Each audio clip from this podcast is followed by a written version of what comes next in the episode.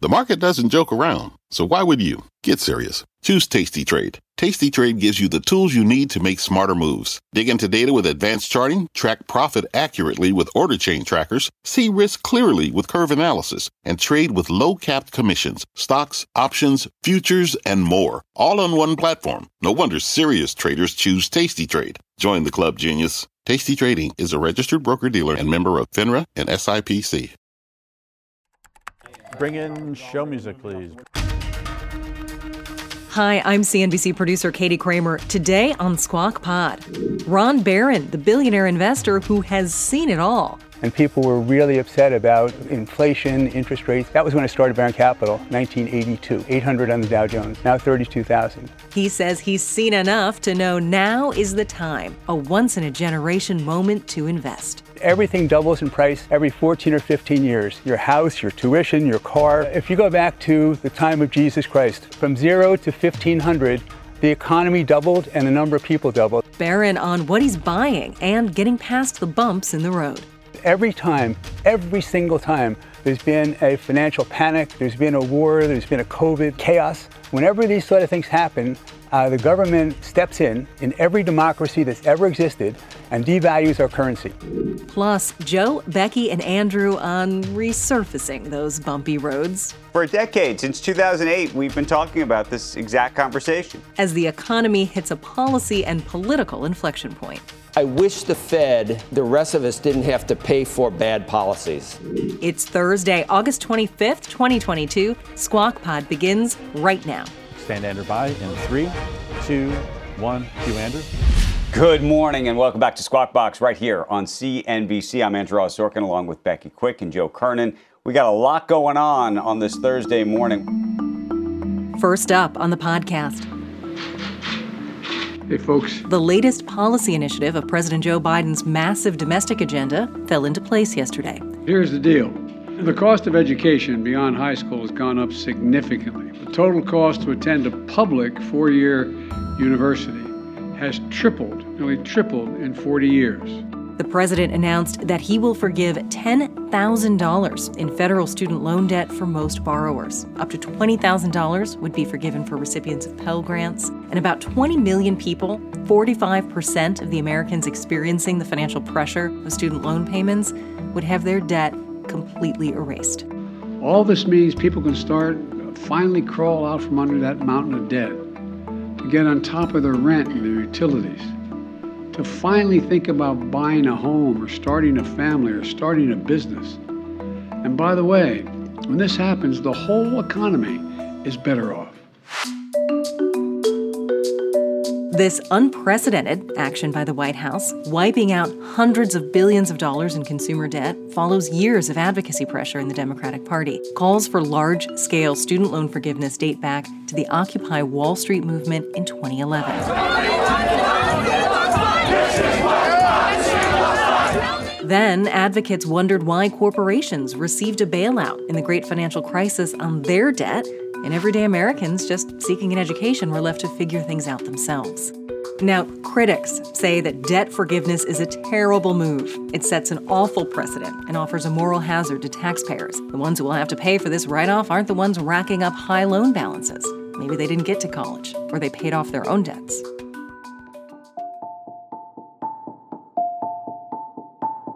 This question of hazard and how to do the right thing leads me to our next headline today. The mystery befuddling economists and those of us who work on Squawk Box for essentially this whole summer of 2022 is the U.S. economy stable, in the right place? Or are we teetering on the edge of something dark and damaging, emerging from a pandemic right into a recession? Record high inflation, a rate of price hikes not seen since the early 1980s, has impacted economic growth. In fact, two quarters of economic contraction and inflation are some of the conventional warning signs of a recession. So, conventionally, the Federal Reserve has started to hike interest rates. The benchmark federal funds rate went from 0.08% in March, pretty low, to two and a third percent today. But inflation in July was at 8.5%. So that's a big gap. Maybe the conventional wisdom doesn't apply. And that's where Joe Kernan started things off today. Can I just, I was I was stimulated uh, this morning. I know that's that's probably too TMI, Oh, but I want to. No, I was by this. I'm this getting article. coffee. I'm getting coffee by, here. by this article, and I, I think we should assign it as, as reading because it just it, it it just got me thinking. Uh, nobody knows how interest rates affect inflation, and it's by a guy from uh, that, that is at the Hoover Institute at Stanford and, and Cato. But in reading it, it really made me think how much we really do know about the, the relationship between interest rates and inflation, and, and there's a there's a whole new um, sort of a thesis that the, the economy, unlike what the Fed thinks, the Fed assumes it's inherently unstable, but that it actually is fairly stable and self-correcting. And over time, that you know, I don't know how much credence to put in this, but it even makes the case that back in the Volcker days, that if it would eventually have, have returned to more equilibrium, given even if we hadn't gone to 20% interest rate. But it, it all Wait, now the Fed should slow down. well, it just even- plays. No, it plays into the whole notion that it's it's it, at, at best, it's a blunt instrument. We knew this. But at worst, it might not even be as effective uh, as, as the Fed thinks. But what about all the calls for so long for the Fed to raise rates that they were being too easy? I know. That they were uh, inflating things. Well, what I see is that when the Fed i- is, is, keeps rates low, it allows the, our policymakers to think that money's free, and then, and then they go crazy, and and the Fed but sort of been- the, that- the Fed we've this- enables the Fed enables Right, just had this trillions of dollars. for decades. Since 2008, we've been talking about this exact Yeah. conversation. Right. And, and, and Now- there is now- something to the you're the that side. There is something to the notion if you just print. I mean, we've seen it with wheelbarrows, uh, and we've seen it in Zimbabwe Helicopters. with, with yeah helicopter money. So we know that if you devalue a currency and, and just print too much of it, so so, low, low rates is one thing, printing money another. Is that the the lesson that we take out of this? Wouldn't it be perfect if we just wouldn't print that much, but we would keep rates low? But that's an argument for the Fed to keep reining in liquidity and keep bringing down the balance sheet. Are- are- you're- we're talking about two things. They have two tools. One's the balance sheet. One is interest rates. The balance sheet, we still don't know what happened because we've inflated it beyond any level we've ever seen before. Right. We don't know what the outcome I is. guess I finally decided I don't want to. I don't want to start anything, Andrew. But I, I, I think I just decided that I wish the Fed, the rest of us, didn't have to pay for bad policies that I think think that we've seen. So now we're going to kill the economy because we've done all these stupid things in terms of spending too much money. And I know people say, "Well, what about the tax cuts?" And I'll, I'll, I, I hear that, and you know, it's not just this administration, but we've really kicked it into a, a whole new level, especially and with the late. We haven't talked about the student loan yet. That's going to be a Well, half. it's definitely happened. minimum half a admi- trillion. The last two administrations. Have, Right, have- but this is a half. This is a half a trillion for starters. We just did chips and um, inflation reduction. That supposedly, the, if you believe the Inflation Reduction Act would have cut the deficit by 300 billion, this just wipes that out and, and adds another 300 billion. Andrew, it, what we can also talk about, and I'm, I'm addressing Andrew again because it, it- talking about bailouts and, and the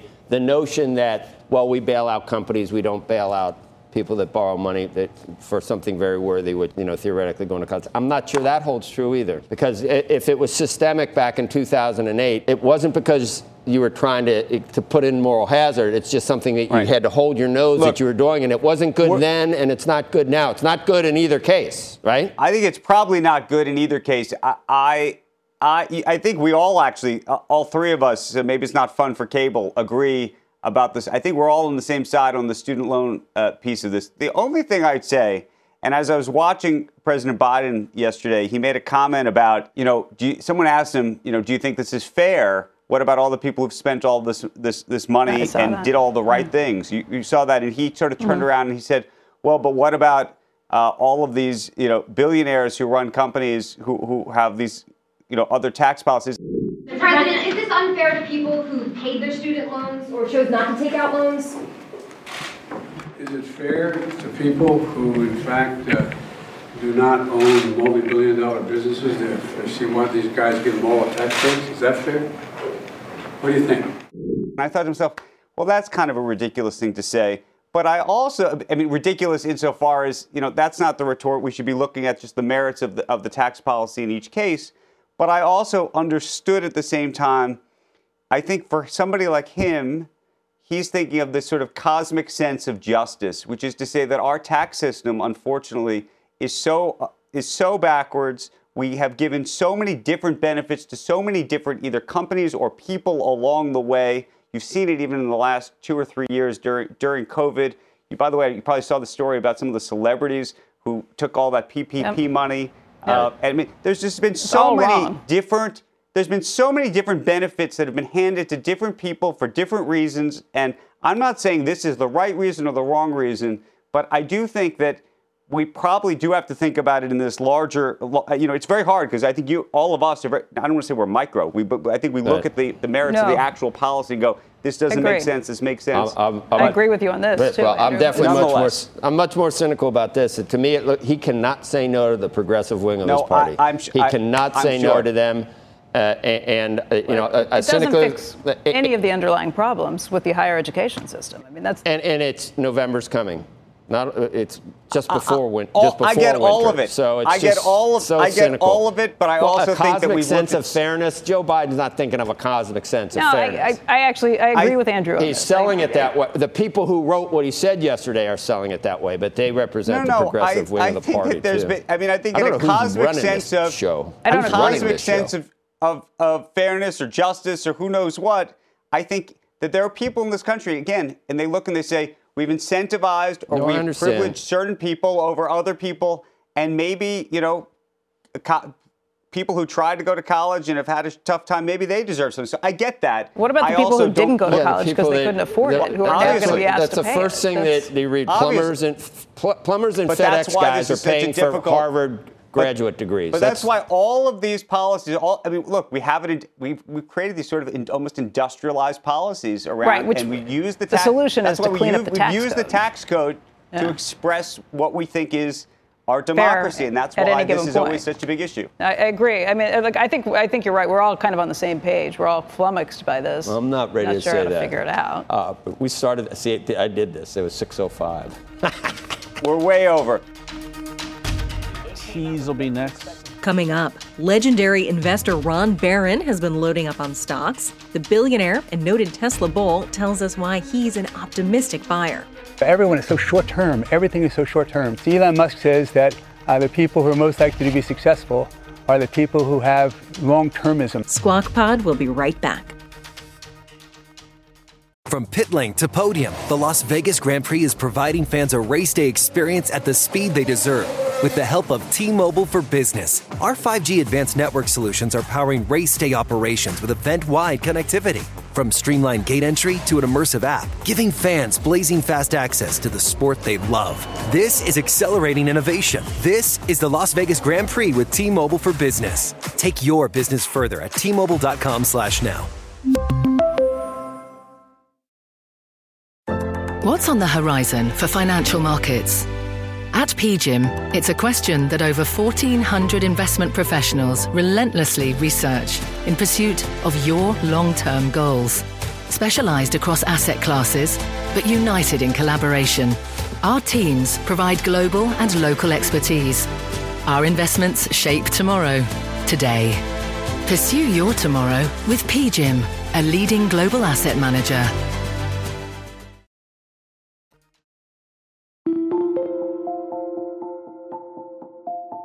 Welcome back to Squawk Pod. I'm producer Katie Kramer.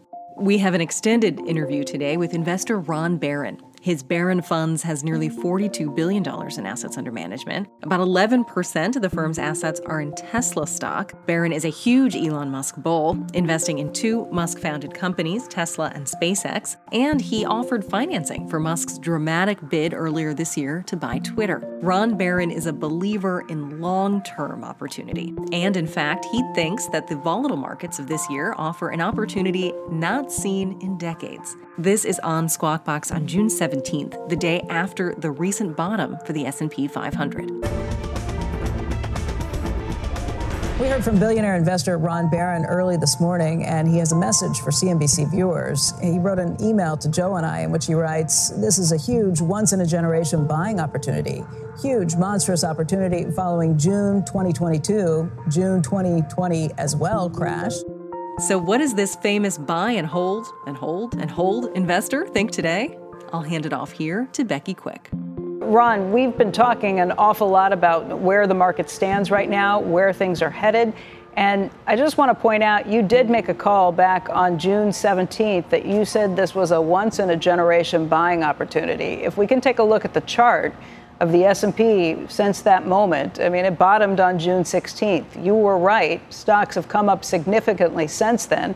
Just wonder what you're thinking at this point. Was was that the bottom? So first of all, uh, the market was going down uh, significantly for eight or nine months when we spoke uh, on June 17th. And at that time, virtually everyone you had on was saying negative things. And the concern was uh, universal about inflation and higher interest rates and oil prices. And I want to point out that every time everyone tries to predict macro, uh, they're almost always wrong. And from going back to Greenspan in 1996, when it was, uh, uh, you, know, uh, you know, when, when he said it was irrational exuberance, and then the stock market double the next four or five years. Uh, or the uh, executive you had on predicting oil prices uh, when oil prices uh, this summer he said oil prices and he should know he's the head of an investment bank about oil and uh, oil prices were 120 he said to be 150 uh, by summer and now they're 90 Uh, and uh, oh, commodity prices overall everyone was worried about them uh, everything across the board is down 30 or 40 percent the economy is slower inventories are being destocked uh, so uh, economy is definitely slow. hiring freezes are taking place. So the economy is definitely slower. So it's easy to get out of inflation. It's impossible to get out of deflation. So we never predict anything about the economy or about the stock market. Uh, just when you look at the prices of companies that were selling in June and that are selling still now, uh, they're prices that are uh, unusually attractive relative to the company's opportunities long term. Uh, and you know, so I can't tell you this was the bottom. who knows? Uh, but the bottom line is that these are all really attractive prices, really attractive times, and we've been buying then, been buying since, and buying uh, you know uh, you know continuously. Just just continuing that for, for just for one second, can I, I ask Becky if I could just just uh, add to that because we do talk about it a lot, and there's been. I don't know if you saw how many people were calling for new lows uh, all along, from June 16th all the way up everybody we have on says we're going below 3,600 on the S&P. And I know you're not a short-term guy, and that's not what I'm looking for here.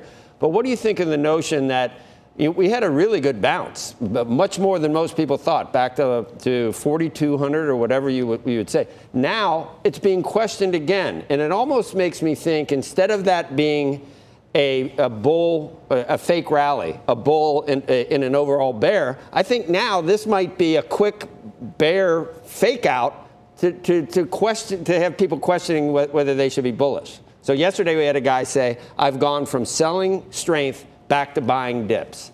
And I wonder if, I mean, that made sense to me. I don't think we see 3,600 again. Well, you know, uh, I've started uh, in business in 1970. And then 1982 uh, began Baron Capital. Uh, and at the time we had a small number of assets under management that Dow Jones was 800 and people were really upset about the market being, uh, you know, uh, inflation, interest rates. That was when I started Baron Capital, 1982, 800 on the Dow Jones, now 32,000. Uh, but if you go back to uh, World War I, uh, in 1918, uh, we had the Spanish flu. We like to call things Spanish flu, Chinese flu. We never blame someone else all the time. But there was inflation, and we ended a war. and then the stock market, then you had the roaring 20s. And in 1945, you ended World War II, uh, and uh, the next three years you had inflation, higher interest rates, uh, debt was higher than the uh, size of the economy, and the stock market. And then we started the Marshall Plan, 1949 to 1955. Uh, the stock market tripled. Uh, then you had 1982. of course, that was following the Vietnam War. You had a lot of inflation, high interest rates, and what happened? The Dow Jones went from 800 to 32,000. So do I tell you that the market is going to, you know, so everyone is so short term. Everything is so short term. So Elon Musk says that uh, the people who are most likely to be successful are the people who have long termism, who think about things long term, not, not now, and are optimistic. Uh, uh, and, uh, and then he says, and what you need, really need is people who have infinite time horizons, not tomorrow, not next quarter, infinite time horizons. So, you know, he may not get to Mars, uh, but he's certainly uh, investing so he can, or people are planting trees, not necessarily because they're going to sit under them, but because other people will enjoy them. So, so I think that the idea here is that every time, every single time there's been a financial panic, there's been a war, there's been a COVID, uh, uh, uh, you know, uh, an economic, uh, you know, uncertainty, chaos. Whenever these sort of things happen, the government steps in in every democracy that's ever existed and devalues our currency. And the way they do that, the reason they do it is because they want to take care of their citizens. They want to get reelected, of course.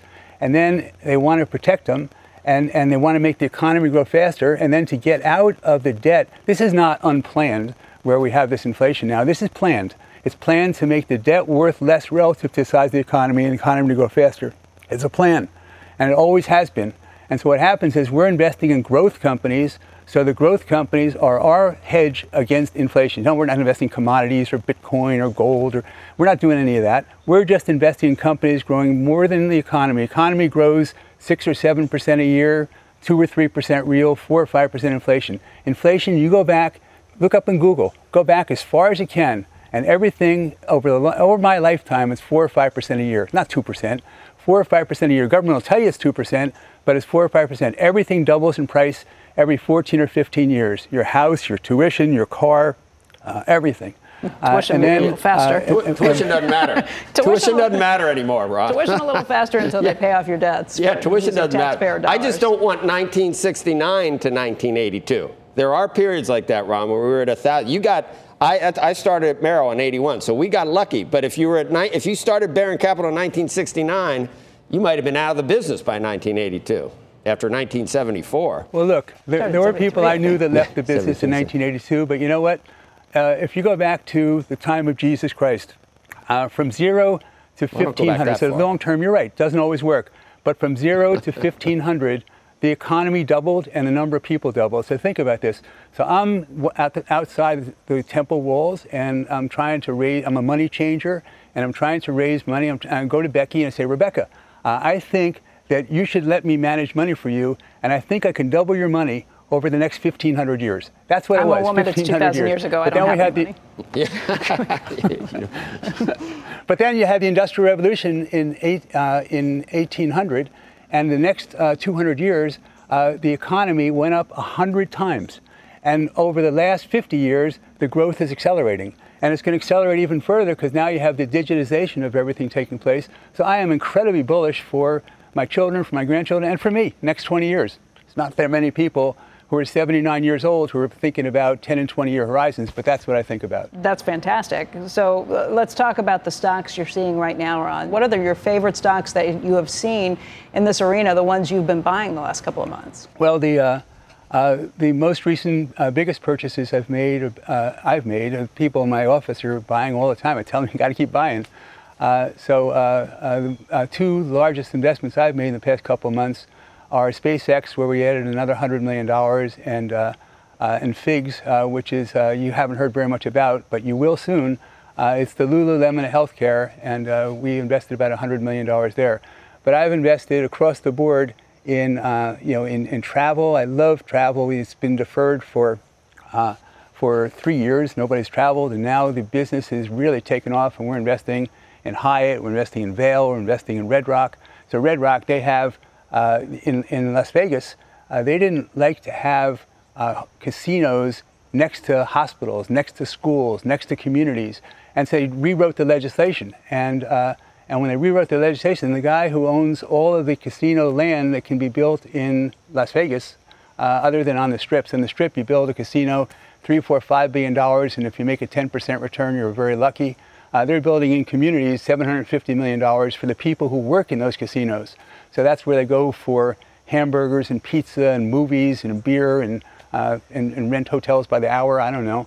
Uh, parking, they say invest in parking, uh, parking lots, uh, you know, so it's stripes in the parking lot instead of expensive rooms. So their investment return, they invest $750 million for a casino, not three or four or five billion.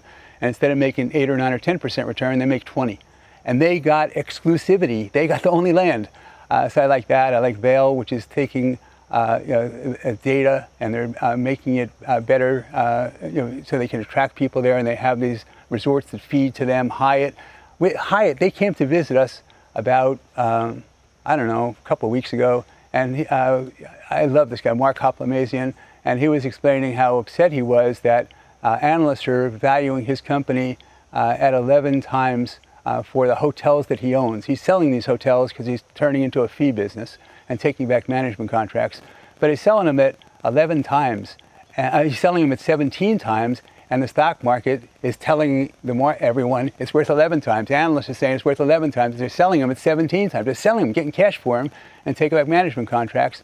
And then he's got this other business which is managing those hotels, and that's selling 12 times, maybe 15 times. They're selling half price, and they keep buying stock. And I told them I'm really busy right now. I can't really give them ideas about how we should present to investors, but you know you should. I love Tesla. We've been investing in Tesla for eight years now, since 2014. Made about 20 times their money, made about six or seven billion dollars on a 380 million dollar, 80 million dollar investment. Uh, I think we're going to make three to five times their money again over the next 10 years. I am so excited. The next 10 years, I think that Tesla is going to be uh, the largest uh, company in the world. And in the 10 years after that, I think it'll be challenged by SpaceX. Uh, uh which could become uh, the largest company in the world. I was telling you about Figs. Obviously, another Uh, Elon Musk the, company, SpaceX. You, you Uh, have SpaceX investments is in another, both. So yes, so we own about one percent of SpaceX. We have about a billion two invested. We've been investing for about um, three or four or five years. Our cost is probably 400 million. I think we're going to make eight times uh, the next 10 years, eight or 10 times, and I think that uh, the following 10 years, uh, this can be a monster company. This is this is the internet for the entire world. You saw what happened in Ukraine where uh, uh, the uh, Zelensky called up Elon Musk and said, "Hey, Elon, I don't know what he calls him, Elon or Mr. Musk." He says, "We can't communicate with our troops. Can you help us?"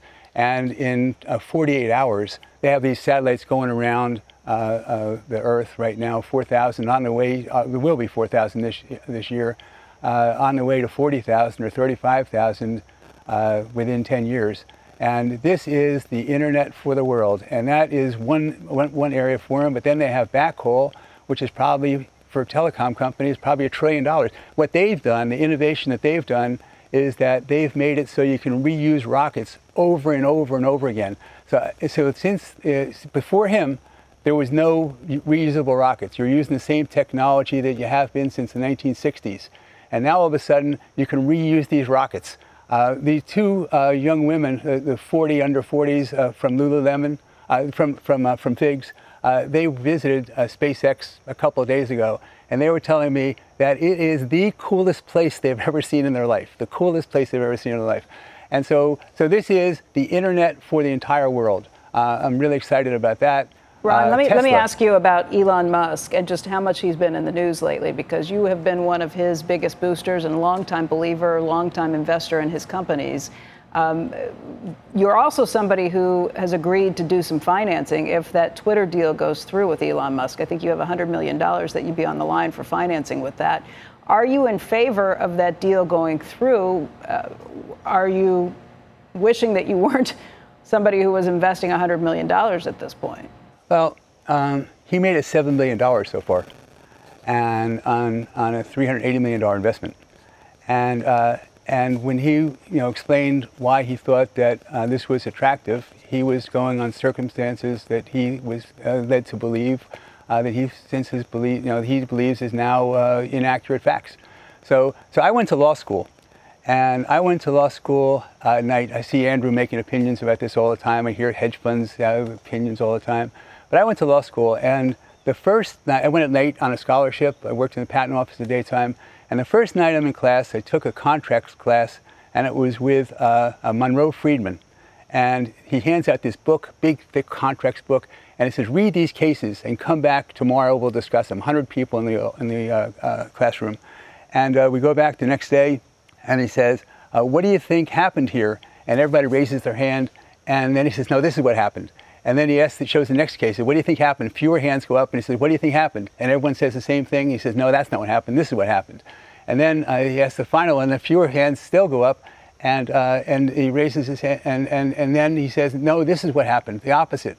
And so what my conclusion was uh, after watching this. Uh, and going to law school for three and a half years, I dropped out, and I had one semester to go, and uh, dropped out because I ran out of money, uh, and came to New York. And but uh, the conclusion I had uh, after going to law school was that uh, there is no law. It's just the best lawyers always win. And, uh, and, and every case, it doesn't matter what facts you look at, every case is a toss up. You toss up, and every, everything, who knows? And so I don't know who's going to win or who's going to not win. And if he wins, I'm sure uh, uh, that you know there'll be some some sort of settlement, or or if he actually was forced to buy it, uh, then he would make it better than it was. But it's certainly not as valuable as he thought it was. I would assume. from what he's, you know, from the public press, but I have no, I have no inside knowledge or no insight as far as what whether it's going to uh, go through or whether it won't go through. But I'm happy to support him in almost everything he does. Ron, it's Andrew, and you're right. Uh, we have lots of opinions about this. We debate it uh, virtually every day. I just wanted to know from you on, on, two fronts, and it goes to the question I think Beck was asking. Do you feel, as an investor, that you were defrauded uh, by by Twitter? Listen, I'm not commenting on Twitter. I have no, this is not studying this. I have no opinion. Basically, I, I look at Tesla and everyone talks about competition in Tesla, right? Isn't, aren't they going to be? But Even my wife says to me, Ron, everyone's going to have electric cars. Of course they're going to have electric cars. There would not be any electric cars were it not for Elon Musk. None. And so what he's doing that other people can't possibly do is that he is making his. So he's investing now in a plant uh, that makes a million cars a year, about $7 billion. Every time he puts up one of these million car plants, uh, he's making $7 billion. It's costing him $7 billion. When they have that plant up, right. that produces a million cars, the gross profit per car is about $15,000. So basically, right now, so he's selling something for 50 that costs him 35. That means that every time he invests $7 billion, this is the most profitable company in the entire world. Every time he invests right. 7 billion, He's making fifteen Ron, billion a year. I, Other I appreciate companies that. make ten uh, and, and, you've made an extraordinary amount of money with, with, Elon, and maybe unto itself that is a reason to just to support him. Uh, you know, in, in any circumstance. Having said that, I believe it's $100 million of your investors' money who've put money with you to entrust you with that money, that $100 million. And we're looking at a situation where if he's forced to buy it, I think the un- people believe, I don't know if you believe this, that the unaffected price of Twitter today is probably half of what he paid. Uh, now, maybe over time that, that changes and maybe he's able to I- improve it. But how, as an investor, do you think about that? If uh, you looked at Tesla when we started to buy it eight years ago, uh, it was not worth anywhere near the price that we paid if he wasn't going to grow in the future. Period. It was not worth a fraction of what we paid. And the reason we bought it was because we thought, unlike most, that it was had have this tremendous opportunity and as a result of that, we thought it was going to be a different company in the future than it was at that moment. I'm sure the same thing is going to be the case with, uh, with, with Twitter. Uh, if it is on its own, uh, who knows how it's going to be. And, uh, but if, if, Elon Musk ran it, it would be a different company. It would, but it's not on the basis of what it is right now. So basically, if it is what it is right now, who knows what it's going to be if he doesn't go through, uh, because it hasn't been very well managed, that's for sure uh, and uh, as you can tell from a whistleblower. But let me just make one point about Tesla. So, so uh, $15,000 is what that means $15 billion a year for every time you make $7 billion investment. In addition to that, though, they just passed the IRA law, the, uh, you know, the Inflation Reduction Act, and they're doing some really interesting things here. And what they're doing is that they're saying, listen, we can't rely on, on, on uh, we, we made a terrible mistake in oil and, uh, and we rely on other people to provide us with this energy. And let's not make the same mistake with chips. Let's not make the same mistake with batteries. And so now they're giving people incentive to onshore and make batteries in the United States. And, and our guy happens to be a prime beneficiary of that. Tesla is a prime beneficiary of that. So, so far we made 20 times. I think we make three or four or five times next 10 years. On this one bill that just passed, we're going to get an incentive. Everyone who makes cells in the country is going to make get an incentive of $3,500, $4,000 a car. That means that we're making $15,000 a car right now. You can add another three or four thousand dollars a car uh, just because we're making the batteries here and because we're we're going to make more of them. Other people are going to start. We've got to have batteries in the United States. In addition to that, what they do, they do casting.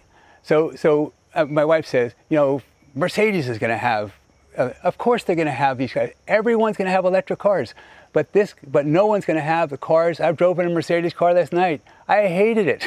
Um, the, the, uh, when, when, when uh, an electric Mercedes, uh, and it's just the, the, the, battery's in the wrong place. The center of gravity isn't right. I'm so sorry. Okay. They are I'm talking sorry. us out. They let us go as long as we possibly could. Of course, we always want more with you. And of course, we hope we are going to see you again very soon. I think the headline here Ron said back on June 17th this was a generational opportunity to buy stocks. Thinks that's still the case, that you haven't missed out just yet. Ron Baron, we always appreciate your time and we look forward to seeing you again soon. Thank you, Ron. Next on Squawk Pod. Not exactly a Hollywood ending for Warner Brothers in 2022. Shazam, the Jim Nabors life story. No, that's not what it is. The legendary studio delaying some high profile movie releases. Jim Nabors was Gomer Pyle, and he always said Shazam. Over my head. Shazam, Sergeant Carter. This podcast is supported by FedEx. Dear small and medium businesses, no one wants happy customers more than you do. So you need a business partner just like you. Like FedEx, who understands your passion for serving your customers because they have the same commitment towards you. That's why FedEx offers you picture proof of delivery, packageless and paperless returns, as well as weekend home delivery to 98% of the U.S. on Saturday and 50% on Sunday. See the FedEx service guide for delivery information. What's more, FedEx Ground is faster to more locations than UPS Ground. Trust FedEx for timely deliveries. See what FedEx can do for your business. Absolutely, positively FedEx.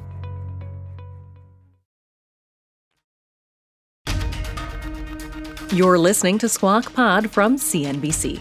Here's Joe Kernan. Warner Brothers Discovery is delaying release dates for a few high profile movies as the company continues to cut costs following its merger.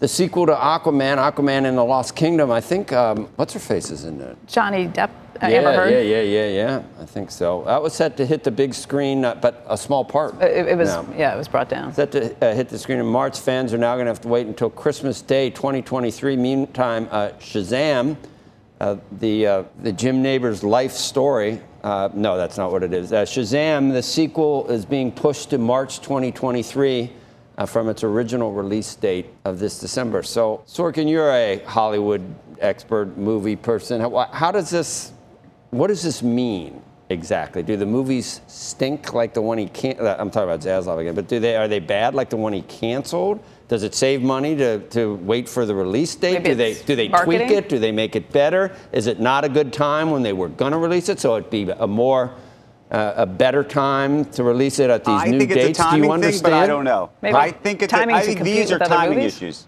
B- to With other movies, you mean? ti- or- timing or- up either against other movies or just thinking that there's going to be an opening in terms of seasonality. That's get- what, yeah, that's what I think in this case. play. This is unlike the look. The other film, Or moving you know, Bat, marketing Batgirl and the others Yeah. was an accounting issue. Was strictly an right, accounting right, right, issue because they got a tax Um, benefit. But but how was the got- first there was a- Shazam? there was a how was the benefit, first Shazam? and now they're you- taking and they're taking lots of other programming, for example, off of HBO Max. That's about residuals, not you're Uh. not having to pay residuals in the future. At the same time that they're trying to declutter the service, given that there's so much clutter on those services. This, I think, is a very different thing. This is, I think, just looking at the calendar, looking at what you're up against, looking at marketing Right. budgets, seeing what you can do. That's what I think is going on, but I don't know. Did you see the original Aquaman? Yes. I like the big guy know. from uh, from uh, Game of Thrones, Jason. Oh yeah, Momoa. Momoa. What is Shazam about? Is that a genie thing or? or Yeah, Shazam goes back to the ancient. You know, he, a, a kid gets in trouble. Shazam, you're one of like these I don't know ancient spirits. It reminded me of Xanadu. Yeah. I don't know if you ever saw Xanadu with Olivia Newton-John. One of those sort of. Poor Olivia. Um, and, and then um, uh, my Jim Nabors joke, uh, Andrew. Did, did you understand? Gomer Pyle. Jim Nabors was Gomer Pyle, and he always said Shazam. That was why I, for every Over my generation head. X. Right. Shazam. Right. Shazam, Sergeant head. Carter. Yeah, that's why I said it was I the didn't Jim catch that Neighbors. either. I, I know Shazam way. is an app Oh that tells my you what the song is. And that is the podcast for today. Thanks so much for listening. Squawk Box is hosted by Joe Kernan, Becky Quick, and Andrew Ross Sorkin. Tune in weekday mornings on CNBC at 6 Eastern. And to get the smartest takes, analysis, interviews from our TV show right into your ears, please follow Squawk Pod. We are available for free on Apple Podcasts, Spotify, Stitcher, really wherever you like to listen. Have a great day, and we'll meet you right back here tomorrow. We are clear. Thanks, guys.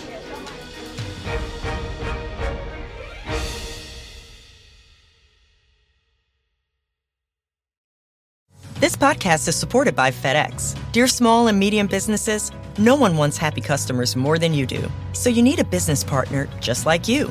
Like FedEx, who understands your passion for serving your customers because they have the same commitment towards you. That's why FedEx offers you picture proof of delivery, packageless and paperless returns, as well as weekend home delivery to 98% of the U.S. on Saturday and 50% on Sunday. See the FedEx service guide for delivery information. What's more, FedEx Ground is faster to more locations than UPS Ground. Trust FedEx for timely deliveries. See what FedEx can do for your business. Absolutely, positively FedEx.